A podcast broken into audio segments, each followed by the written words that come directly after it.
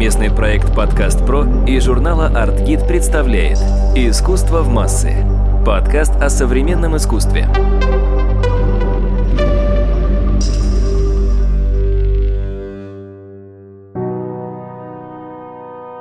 Здравствуйте, это подкаст «Искусство в массы», и я, его ведущая, главный редактор издания по искусству «Аргит» Мария Кравцова. И сегодня мы будем говорить о цене искусства и о том, почему искусство наших современников иногда стоит больше, чем работы классиков. Ну, например, почему Рубенс в два раза дешевле Хокни. И разобраться с этой, на первый взгляд, абсурдной ситуацией нам сегодня поможет наш эксперт, куратор факультета арт-менеджмент и галерейный бизнес, бизнес-школы эр эм а и официальный представитель самой, наверное, влиятельной мировой ярмарки арт-базы Николай Палащенко. Николай, здравствуйте. Добрый день. И первый вопрос. Почему так получилось? Почему художники-современники зачастую стоят дороже, чем классики? Почему Дэвид Хокни стоит девяносто миллионов, а Рубенс всего лишь сорок девять? Вы знаете, мы в какой-то момент однажды решили посчитать, сколько факторов влияет вообще на стоимость того или иного произведения искусства. И насчитали их больше сотни, под двести. Но я могу объяснить самые простые факторы, почему художник наш современник может и иногда даже должен стоить дороже заведомой классики. Во-первых, все самые главные, самые лучшие и, безусловно, подлинные произведения классического искусства находятся в крупнейших музеях. Это Прадо, это Лувр, это Эрмитаж. И очень редко выходят на рынок произведения по-настоящему музейного уровня какого-то классического живописца, которое можно просто прийти, допустим, на ярмарку или в аукционный дом и купить. Поэтому я думаю, что первый фактор – это гарантия подлинности. Когда вы покупаете живого художника, у вас есть, если вы его покупаете не где-то непонятно где, в темном переулке рядом с метро, да, вы его покупаете, например, в галерее, которая представляет этого художника, или вы покупаете на известном аукционе, там, Сотбис, Филлипс, Кристис, то у вас есть стопроцентная гарантия подлинности этого произведения. Подделку живого художника в понятном месте вы купить вряд ли сможете. Гарантия подлинности произведения – это очень важная вещь для коллекционера, потому что на антикварном рынке замечательные совершенно бывают произведения, но очень часто после фамилии художника стоит вопросительный знак. И мы не можем спустя двести, триста, пятьсот лет, мы не можем на сто процентов быть уверенными в подлинности этого произведения. И, наверное, я второй фактор могу сказать, почему, на мой взгляд, произведения современного искусства стоят дороже, потому что современный коллекционер, он некоторым образом вступает в соавторство, он тоже некоторым образом самовыражается через покупку того или иного произведения. Поэтому для коллекционера на самом деле очень важно оставить память о себе и себя репрезентировать через те произведения, которыми он владеет, которые он приобретает в коллекцию. Поэтому, когда коллекционер приобретает произведение своего современника, он таким образом э, что-то нам рассказывает о себе. И на самом деле он что-то и себе самому рассказывает о себе, потому что каждый человек, приобретая произведение искусства, он становится богаче духовно. Факт владения произведением искусства человека, я не побоюсь такого громкого слова, он делает его лучше, на мой взгляд.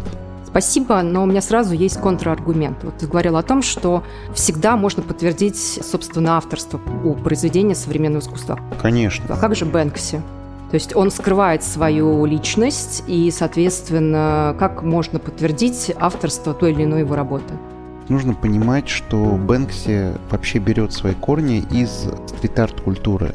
А это совершенно особая культура, где произведения, во-первых, создаются не навечно, то есть рано или поздно все произведения на улицах, в том числе самых известных, самых именитых художников, они рано или поздно закрашиваются или там как-то здания разрушаются. Вот есть такой коллекционер, есть специальный человек, который выпиливает куски стен с работами того же Бэнкси и создает вот такую коллекцию. Но к этому коллекционеру все, в том числе сам Бэнкси, относятся достаточно плохо, потому что все-таки произведение, созданное на улице, оно должно жить, существовать в контексте улицы, оно должно стареть вместе с этим фасадом, оно должно омываться дождями, люди должны бросать рядом окурки, рядом должен лететь раздуваемый ветром какой-то мусор. То есть это должна быть абсолютно живая история. Иначе это уже не стрит-арт. И вот Бэнкси, он родом из стрит-арта. И в стрит-арте существует несколько другая этика и другая культура авторства, чем она существует на традиционном арт-рынке. И вот в стрит-арте как раз очень часто очень многие известные художники, известные бренды, известные никнеймы художников, они являются анонимными, то есть они не привязаны к конкретным паспортным данным там Василия Петровича Иванова. И связано это с тем, что очень часто произведения стрит-арта создаются нелегально. Они создаются без согласования, они создаются без согласования с городом, без согласования с собственником здания. Это такое пиратство. И в этом пиратстве есть очень важная составляющая стрит-арта, как бы некоторая романтика стрит-арта. Так вот, Бэнкси, он родом из этой культуры. Тем не менее, сам Бэнкси очень серьезно относится к авторству своих произведений, и я знаю, что тот аукционный дом, с которым он работает, по-моему, это Сотбис, если мне память не изменяет, и те галереи, с которыми он работает, они достаточно много сил тратят на то, чтобы, сохраняя анонимность Бэнкси, тем не менее сертифицировать подлинность тех или иных произведений, особенно когда речь идет уже о полноценных произведениях искусства, созданных Бэнкси, то есть, например, о произведениях живописи, которыми он стал заниматься сравнительно недавно. Бэнкси все-таки очень много лет существовал именно как стрит-арт художник, и те произведения, которыми можно владеть, которые можно повесить дома, которые можно повесить в музее, он пришел буквально несколько лет назад, и самое известное произведение, вы знаете, это то произведение, которое самоуничтожилось, уничтожило само себя. В него был встроен шредер, и сразу после покупки, после удара молотка аукционистом, этот шредер включился и порезал произведение. На самом деле, через вот этот художественный жест, через этот перформанс можно многое понять о критической позиции Бэнкси по отношению к арт-рынку и критической позиции Бэнкси по отношению к авторству и к тому, что он, собственно, сохранил вот эту романтику, заданную ему контекстом стрит-арта. Совместный проект «Подкаст.Про» и журнала «Артгид» представляет «Искусство в массы». Подкаст о современном искусстве.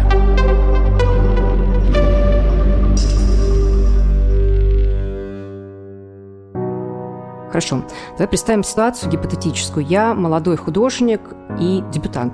Я первый раз где-то выставляюсь. Как должна сформироваться моя цена? Расскажу маленькую историю о себе. Меня много лет назад, когда я была начинающим журналистом, художественным критиком, просто травмировала следующая ситуация.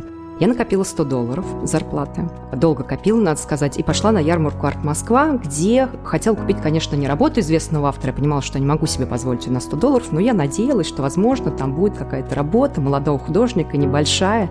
Я смогу ее себе позволить. И вот я такого художника нашла и поспросила у галеристки, сколько она стоит. И она мне прям в лоб говорит: тысячу евро. Я говорю: ну как же так, почему так дорого? Он говорит: мне Марат Гельман, это такой был, помнишь, галерист у нас, сказал, что искусство не должно стоить дешево. Вот кто был прав, я или Марат Гельман? На самом деле можно сказать, что оба вы были правы. С одной стороны, если ты пришла на художественную ярмарку, да, и не просто на художественную ярмарку, а на стенд галереи, то даже если галерея там выставляет молодого художника, то он уже прошел как бы некий путь, условно говоря, там из своей квартиры или из своей мастерской на стены галереи и впоследствии на стены художественной ярмарки, где эти стены и эти площади стоят достаточно дорого. Поэтому, наверное, какая-то нижняя планка стоимости на художественной ярмарке должна быть, и, наверное, за сто долларов действительно на художественной ярмарке сложно купить произведение. Но, на мой взгляд, если, допустим, вы молодой художник, то очень важно, чтобы произведения продавались. Они могут продаваться через Инстаграм, они могут продаваться через галерею, они могут продаваться друзьям. Но очень плохая ситуация, когда художник работает в стол и накапливает массив произведений, их не продавая. Поэтому лучше продать десять произведений дешевле, чем продать одно произведение и дальше сиднем сидеть на девяти оставшихся и ничего не делать. Потому что мне кажется, что художников, ну, по крайней мере, по моему опыту, достаточно большому существованию на арт-рынке, их продажи произведений стимулируют к созданию новых произведений. И для художника это очень важно — двигаться, развиваться. Мне еще кажется, что действительно очень важно делиться своим творчеством с другими людьми, с коллекционерами, пусть это молодые коллекционеры, небогатые коллекционеры. В конце концов, все наши самые известные художники-шестидесятники, и Немухин, и Краснопевцев, и Янкелевский, и Кабаков, которые стоят сейчас десятки тысяч, иногда и сотни тысяч долларов, они когда-то продавали буквально за несколько десятков рублей свои произведения тому же Костаке и Талочкину и другим коллекционерам своей эпохи. Это было уже, страшно сказать, там больше пятидесяти лет назад. И эти произведения стоили тогда недорого, поэтому мне кажется, что для молодого начинающего художника важно продаваться, и уже совершенно второй вопрос за сколько. Это определит рынок. Ну хорошо, вот я первый раз собираюсь себя выставить, например, на ярмарке молодого искусства «Блазар». Как мне сформировать на себя цену? Вот сделала работу холст маста полтора на метр. Как мне, собственно, понять, сколько она может стоить? Для начала, все-таки самая лучшая ситуация для любого начинающего художника – это посоветоваться с каким-то специалистом, который имеет отношение к арт-рынку. То есть вам нужно найти какого-то агента, какого-то галериста, коллекционера на худой конец, который вам просто, может быть, даже не купит эту работу сам, но даст дружеский совет, сколько она стоит, потому что арт-рынок довольно сложный механизм, и иногда произведение искусства стоит дешевле, чем стоимость холста и красок на него потраченных. Но еще раз говорю, что важно, чтобы произведения все-таки не оставались у художников в студии. Важно, чтобы они продавались хотя бы за какие-то деньги, поэтому не бойтесь продавать дешево, бойтесь не продавать. Скажи, пожалуйста, какие события в профессиональной жизни художника влияют на цены его произведений? Это прекрасный вопрос, и действительно карьера художника складывается не только из тех открытий, тех достижений, которые он делает как художник, да, из той богатой и насыщенной внутренней жизни, которой он живет, из того общения, из тех каких-то творческих проектов, которыми он реализуется, но и из его такой рыночной биографии, из его карьеры, можно так сказать. И вот эта карьера, за ней довольно легко проследить, и все серьезные участники рынка, все искусствоведы, галеристы, коллекционеры, они всегда смотрят именно за такими основными этапами такой карьеры. Это прежде всего выставки, притом важно не только участие в каких-то персональных выставках, да, какие-то сольные, так сказать, проекты, но важно, чтобы художник принимал участие в групповых выставках, чтобы он, так сказать, мелькал в групповых выставках. Я очень много общаюсь с художниками самых разных поколений, в том числе и взрослыми, и молодыми. Я хочу сказать, что насколько серьезно относятся художники профессиональные, неважно, молодые или взрослые, к, казалось бы, таким очень проходным иногда групповым выставкам. Насколько они много времени тратят на то, чтобы правильно подобрать произведение, правильно, чтобы оно висело, чтобы это произведение было правильно подсвечено, инсталлировано. Потому что художники понимают, что участие даже в самой незначительной групповой выставке – это, что называется, строчка в биографии, это какой-то важный этап в карьере. Дальше очень важной страницей являются, конечно, музейные выставки. Иногда у художника за всю его жизнь бывает только одна музейная выставка где-нибудь под конец карьеры. Сейчас музеи, особенно московские музеи, развернулись лицом к современному искусству, и очень часто они дают возможность музейной реализации и сольных выставок, и групповых выставок совсем молодым художникам. И это очень круто, потому что у музеев хороший уровень экспертизы, они действительно разбираются в том, что такое хорошо и что такое плохо в искусстве. Поэтому по тем именам, которые мелькают в музеях, можно действительно следить за тем, что сейчас происходит в искусстве. Ну и, конечно, публикации.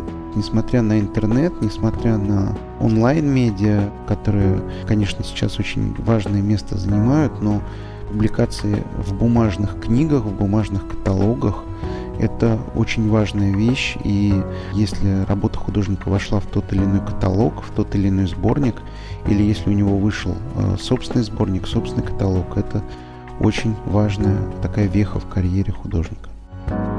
Николай, спасибо. Это был подкаст «Искусство в массы». Я его ведущая, главный редактор издания по искусству «Аргит» Мария Кравцова. До новых встреч.